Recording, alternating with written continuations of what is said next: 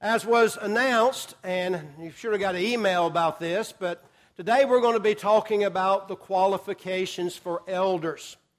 And the reason for that is this uh, congregation is going to go through a process of selecting more elders, at least that's our hope.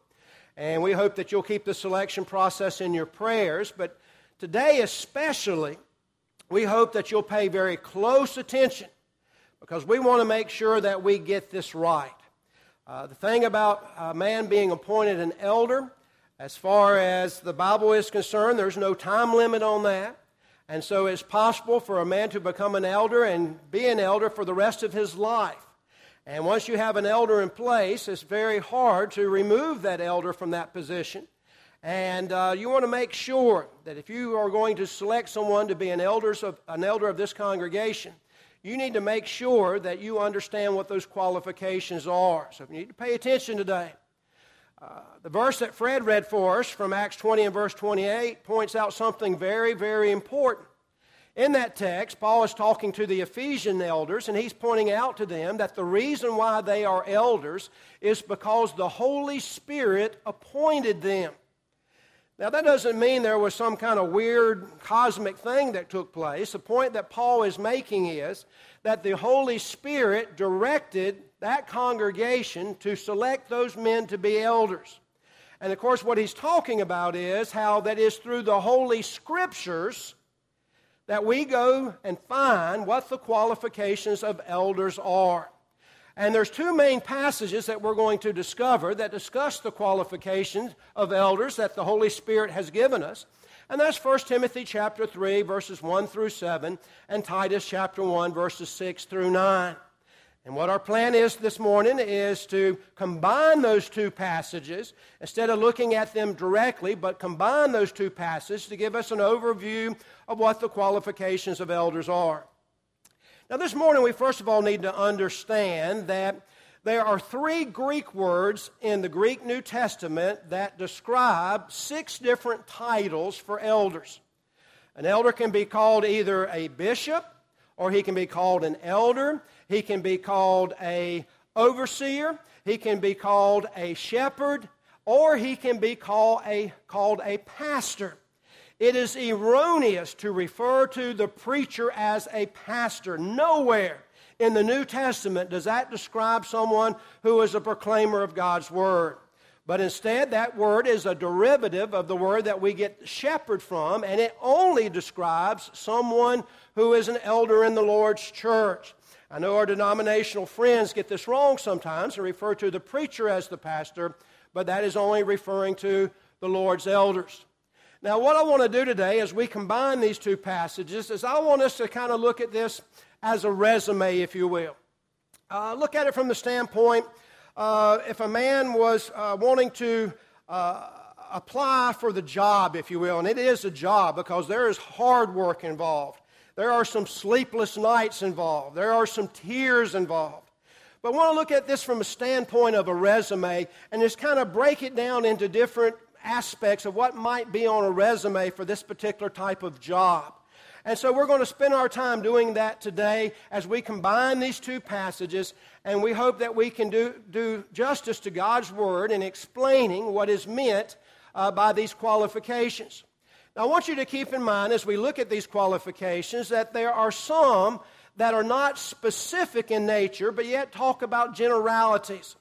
And in those particular uh, qualifications, we need to always use our best judgment because there's not something you can always specifically say that this is the case, but you have to use your own best judgment of whether or not a man fits this particular situation. But there's also qualifications that you can point to and say, yes, this is the case, or no, it's not the case. So we have a combination of things we'll be looking at today. But the very first thing we want to look at today, as far as this resume is concerned, and the Bible spends a lot of time, the Holy Spirit spends a lot of time talking about the qualifications of an elder and what his character needs to be uh, like. And in fact, the Holy Spirit spends more time on this than he does on any other qualification.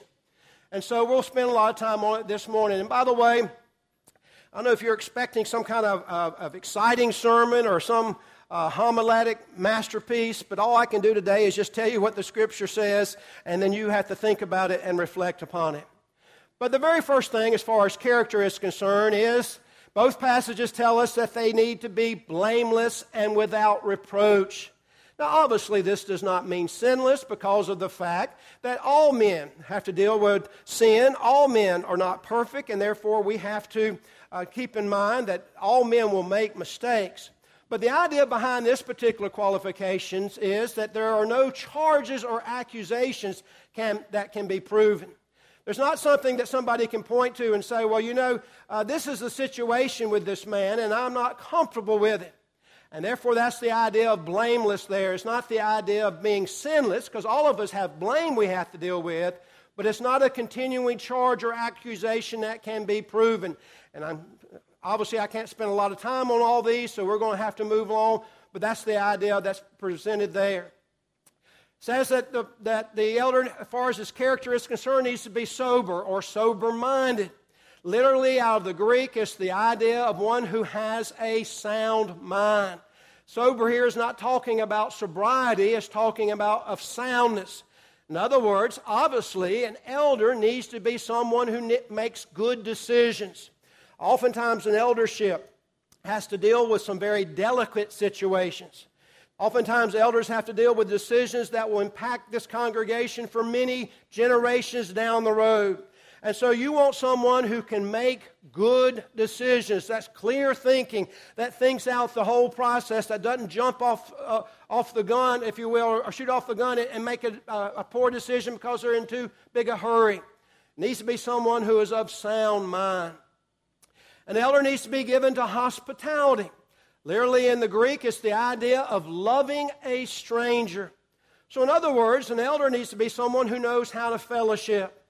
Oftentimes, there's an idea among preachers, and we joke about this, that a good preacher knows how to work the room.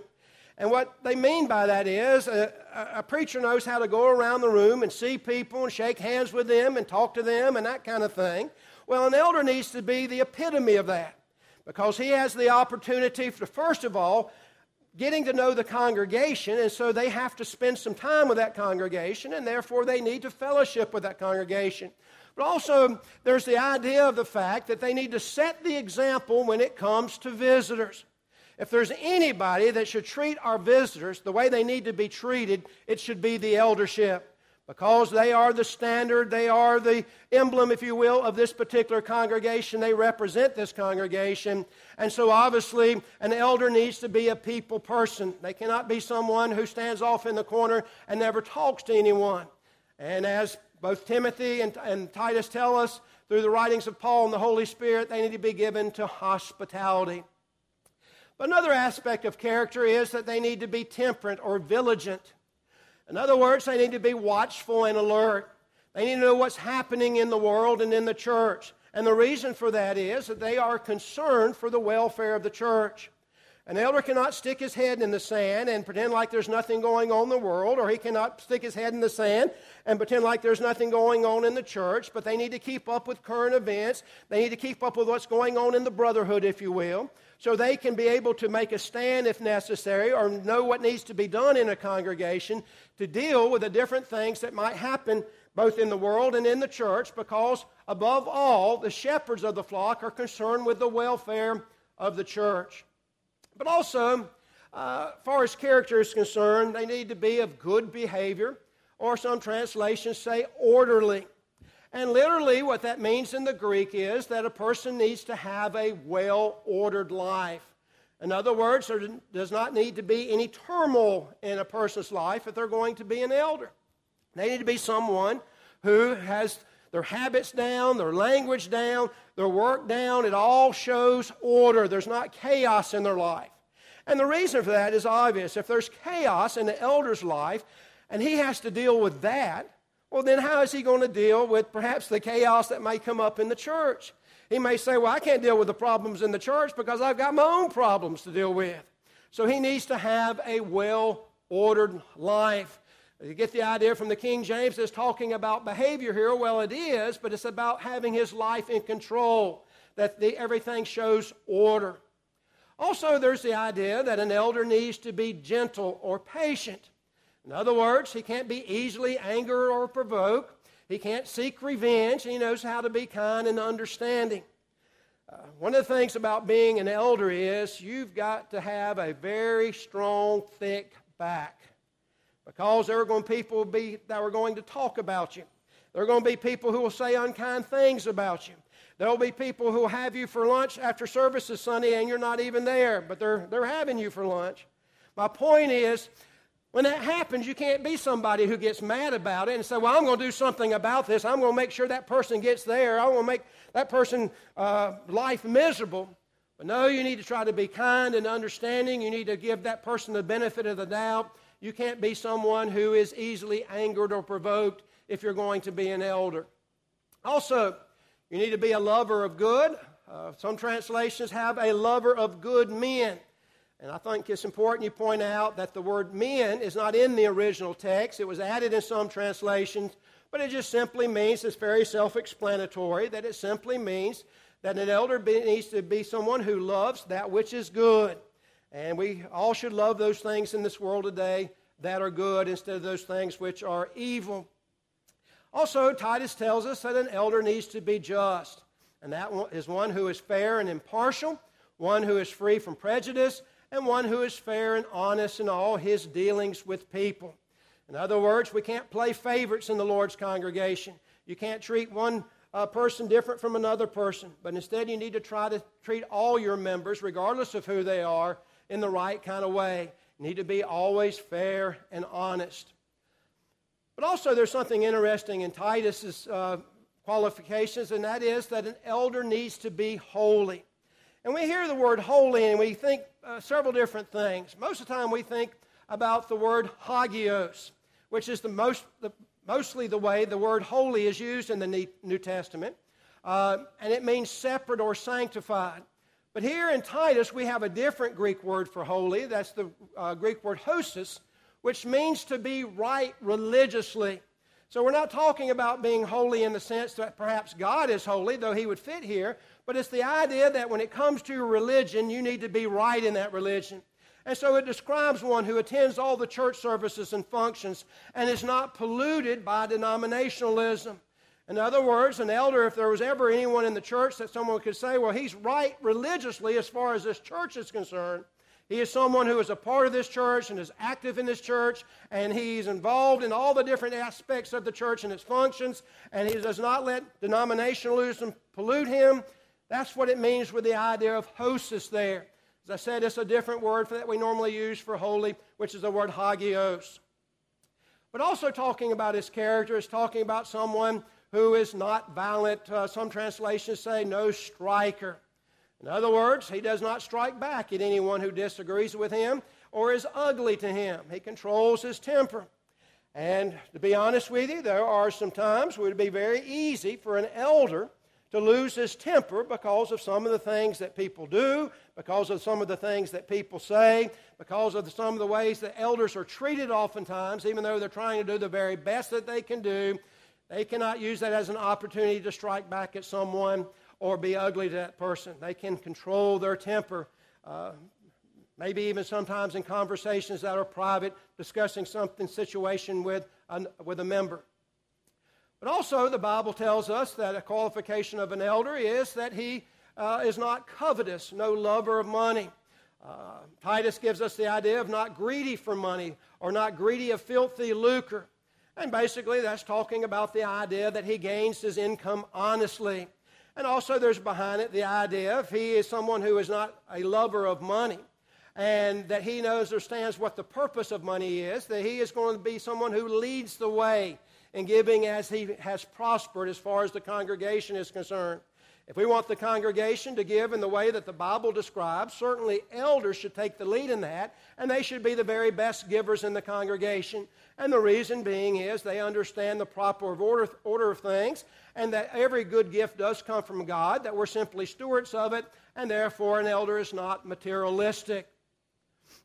Also, an elder is not quarrelsome, not a brawler, in other words, he's not a troublemaker. He does not carry a chip on his shoulder, always looking to be offended or upset. Uh, sometimes we run into people that Uh, it seems like that uh, whatever may be said to them or whatever may happen to them, they take it the wrong way and think of it as a personal attack. They think that if somebody may even say something good about somebody uh, that they're associated with, they might take it the wrong kind of way. But an elder doesn't look at it from that standpoint. He tries to put the best face on things. He doesn't carry a chip on his shoulder and always looking for a reason to take it the wrong kind of way and be offended.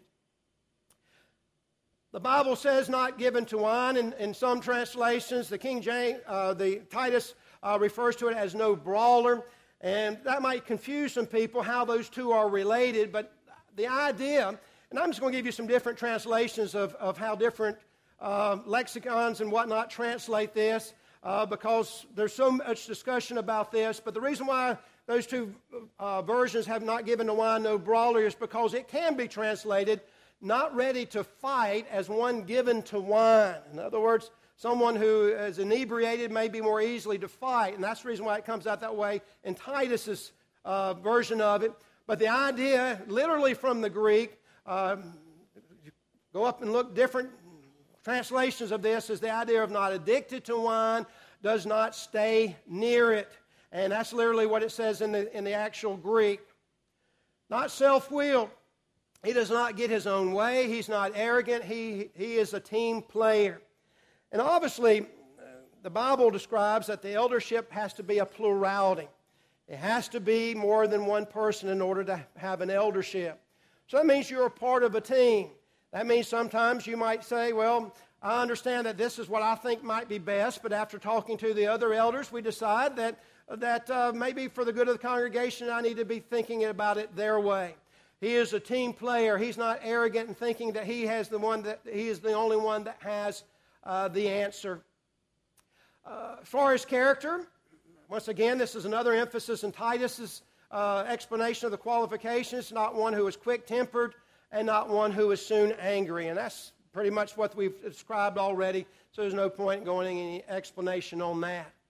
Well, as you think about character, we need to move to another aspect of what we might call this resume, and that is the idea of reputation. If you're going to turn in a resume for an elder, you need to think about the man's reputation. And the Bible describes it this way through the Holy Spirit that he must have good testimony among those who are outside, must be of good report of them which are without. And that's why two different translations translate it from Titus chapter 3 and verse 7. Excuse me. But obviously, all it's talking about is the fact that those outside the church who know him must consider him to be a good and honest man. In other words, people outside this congregation that know him in the neighborhood, that know him at work, that know him from other uh, functions, maybe with his kids or whatnot, know him to be a good man and an honest man. He has a good report from those who are outside the church.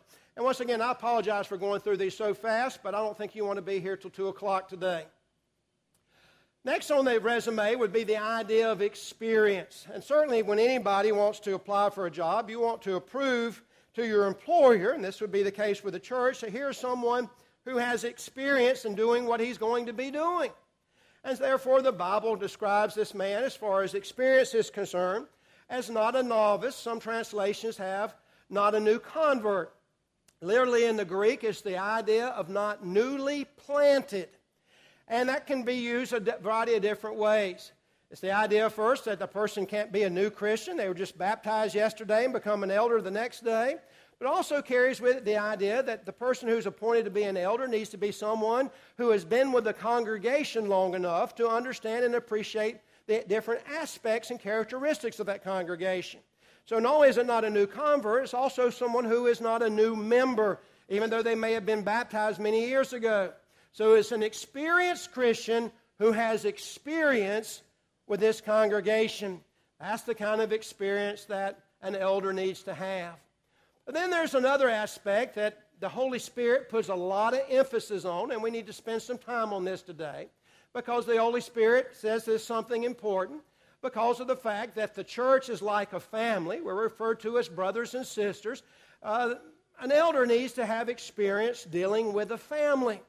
So, the first thing that the Bible points out is that in order for a man to be an elder, and has to be a man, as obviously we have the husband of one wife, Only men can be elders. In fact, every single pronoun in both of these scriptures are always in the masculine case, knowing that we're talking about men. And this is not a lesson on uh, why women can't be elders, but I want to point out the fact that men only can be elders. But it says that the person needs to be the husband of one wife. In other words, he must be scripturally married. In other words, he can't be a polygamist. And he needs to be married if he's going to be pointed as an elder. And if you have a trouble understanding what scripturally married mean, all we have to simply do is turn to Matthew chapter 19, verses 3 through 9. And I want us to take a moment to look at this because I think this is important to clear up any idea of what it means to be scripturally married. I want you to notice that the Pharisees came to Jesus and tested him by asking, Is it lawful to divorce one's wife for any cause or any reason? They're testing Jesus because of the fact there were two rabbis that were living during the time of Jesus. One said you could not divorce your wife except it be for fornication, and the other one said you could divorce your wife for any reason whatsoever. If she burned the biscuits or you didn't like her, you got up one morning and thought she was ugly, you could tell her to get out of the house. And so he's testing, he's, they're testing him to try to see which side he is going to pick so he could, they could attack him from the other side. But notice what, he, what, what goes on here. He says, He answered, Have you not read that he who created them from the beginning made them male and female? And said, Therefore a man shall leave his father and mother and hold fast to his wife, and the two shall become so one flesh. So they are no longer two, but one flesh. What therefore God hath joined together, let not man separate. Now notice what's going on here. They asked him if there was a reason, if there was a, a reason to get a divorce for any cause. And notice how he answers. He says that once a person is married, they are one flesh. And once they are one flesh, God has joined them together, and there's no way man can separate those people. He's basically saying, because of what happens here in the next verse, verse 7, I don't care how many pieces of paper you get. I don't care what the state may say. I don't care what the federal government may say. God says that once you're married, you're married for life, and that's God's covenant He has created with you, and you cannot tear that covenant apart until you die, except for one reason after they said to him, Why then did Moses command one to give you a certificate of divorce to send her away, talking about pieces of paper? He said to them, Because of the hardness of your heart, Moses allowed you to divorce your wives. But from the beginning, it was not so. This is God's plan. And he says, and I, now at verse 9, and I say to you, whosoever divorces his wife, except for sexual immorality, the King James Version uses fornication, and the idea, the word there is porneia, which can, means any kind of sexual immorality, and marries another, commits adultery. In other words, you're committing adultery because you're still married to your first wife. Why? Because what God has joined together, let no man put asunder. God has joined you together. You can't separate it no matter how many times you say it, no matter how many pieces of paper you say it. The only thing that breaks the covenant of marriage between God and his people is the idea of death or the idea of sexual immorality. If someone is married to someone else, and this is the scripture speaking, and, and is not divorced their wife or husband for, for the sexual immorality, then, as far as God is concerned, uh, you are no longer a one man woman or a one woman man, but you are in the case of polygamy. And that's the reason why you need this scripture need to be pointed out and pointed out very clearly because there is some misunderstanding from that. This is what the Bible says. This is not what Jim says. This is what the Bible says. But once again, for review, they ask the question Can you get divorced for any reason? Jesus says, No. Once God has joined you together, then you can't, man can't tear it apart. But the only thing that can happen is, except for the case of sexual immorality, then you can divorce your wife. But another thing about domestic relationships is that a person who's going to be an elder needs to rule his own house well having children in submission with all reverence. In other words, his home is the proving ground as a service as an elder. He must have obedient children who submit to them. The Greek word for child and children are used interchangeably in the scripture to include one or more than one. For example, we even do that in the English today. If you walk up to someone who only has one child, you will say, Do you have any children? Well, if they took the question literally, you would say, they would have to say no because they only have one child. But we understand the word children sometimes means either single or plural, so you can answer that question honestly even if you have one. And that's the case with the Greek word here. It's interchangeably that one or more or more than one. The emphasis is not on how many children a man, man may have, but the emphasis is on what he has done with those children that he does have. And the point behind this particular qualification is if a man can't rule his own house, how in the world is he going to rule the house of God? And therefore, uh, this is the proving ground for an elder as to how he deals with his family. Having faithful children, children that believe, and obviously, uh, these are children who are faithful to the church, faithful to Christianity. Children that believe carry with it the idea that these are Christians, and those are brought out in both of those particular scriptures that are given to us. But then there's the idea of knowledge that we need to talk about on this, on this resume. And if an elder, if a man's going to be an elder, he certainly has to be someone who has some biblical knowledge. It just seems like that will go hand in hand, and therefore the scriptures are very um, clear on that. There's the idea, first of all, that they need to be apt to teach, as 1 Timothy chapter 3 and verse 2 tells us. In other words, he must have an accurate and comprehensive knowledge of the Bible to be able to convey it. In other words, there are men sometimes who would be very good men as far as leadership is concerned, as far as organization and management skills. They may be very good managers of the congregation. But the Bible says in order to be an elder, you need to be somebody who knows the Bible. You need to be accurate in what you know about the Bible. You need to be comprehensive in what you know about the Bible. The term shepherd or pastor indicates that the elder needs to be someone who is able to feed the sheep. And how can you feed the sheep if you're on the same level as they are and have a lesser understanding of God's word than they do? And so, as I believe it was Frankie pointed out not too long ago when he was standing up here, how that when a person gets up before the congregation and teaches, that gives him an opportunity to learn more about God's word than the average person does. Anybody who has taught a Bible class understands that when they go into that Bible class, they have spent far more study than perhaps anybody in that particular class, and they know about it, at least at that current point in time, than anybody else does in the Bible class, or at least they should always have that confidence. And that's the idea here. That if a person is, has the ability or the willingness to teach, it's because they have an accurate and comprehensive knowledge of the Bible and they're able to uh, tell that to other people. But also, uh, there's holding fast the faithful word. In other words, the uh, elder needs to be sound in his doctrine. Uh, because he is apt to teach and he has a knowledge of God's word, he is able to understand that there's some things that just aren't sound doctrine. Uh, there's a lot of different things in the denominational world that, that oftentimes um, uh, are taught just as being God's gospel, but an elder knows the difference between those things. Um, just off the top of my head, for example, the rapture. Uh, that's a big thing in denominationalism now. But, folks, the rapture is not true. That is false doctrine.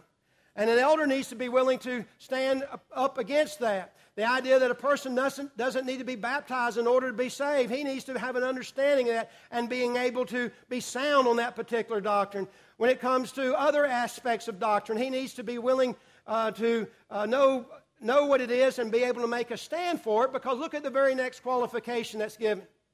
He must be able to convince the gainsayers. And that's a very important aspect of an elder. In other words, he needs to be a man who can stand his ground when it comes to the truth. He has the ability to defeat false doctrine. And the, the, the King James uses the word gainsayer here with the idea of the fact that somebody comes in the congregation and tries to take advantage of the congregation or get his way, if you will, to have gain, if you will, by the things that he is speaking because he wants to promote a particular doctrine or hobby, if you will, in the church that is, that is false doctrine. Well, the eldership needs to be able to go to that person and say, listen, you are wrong because this is what the scriptures say. And that goes back to the fact that they're apt to teach and that they are someone who holds to sound doctrine because they are people who are able to convince the gainsayers that they are wrong. They have the ability to f- defeat false doctrine.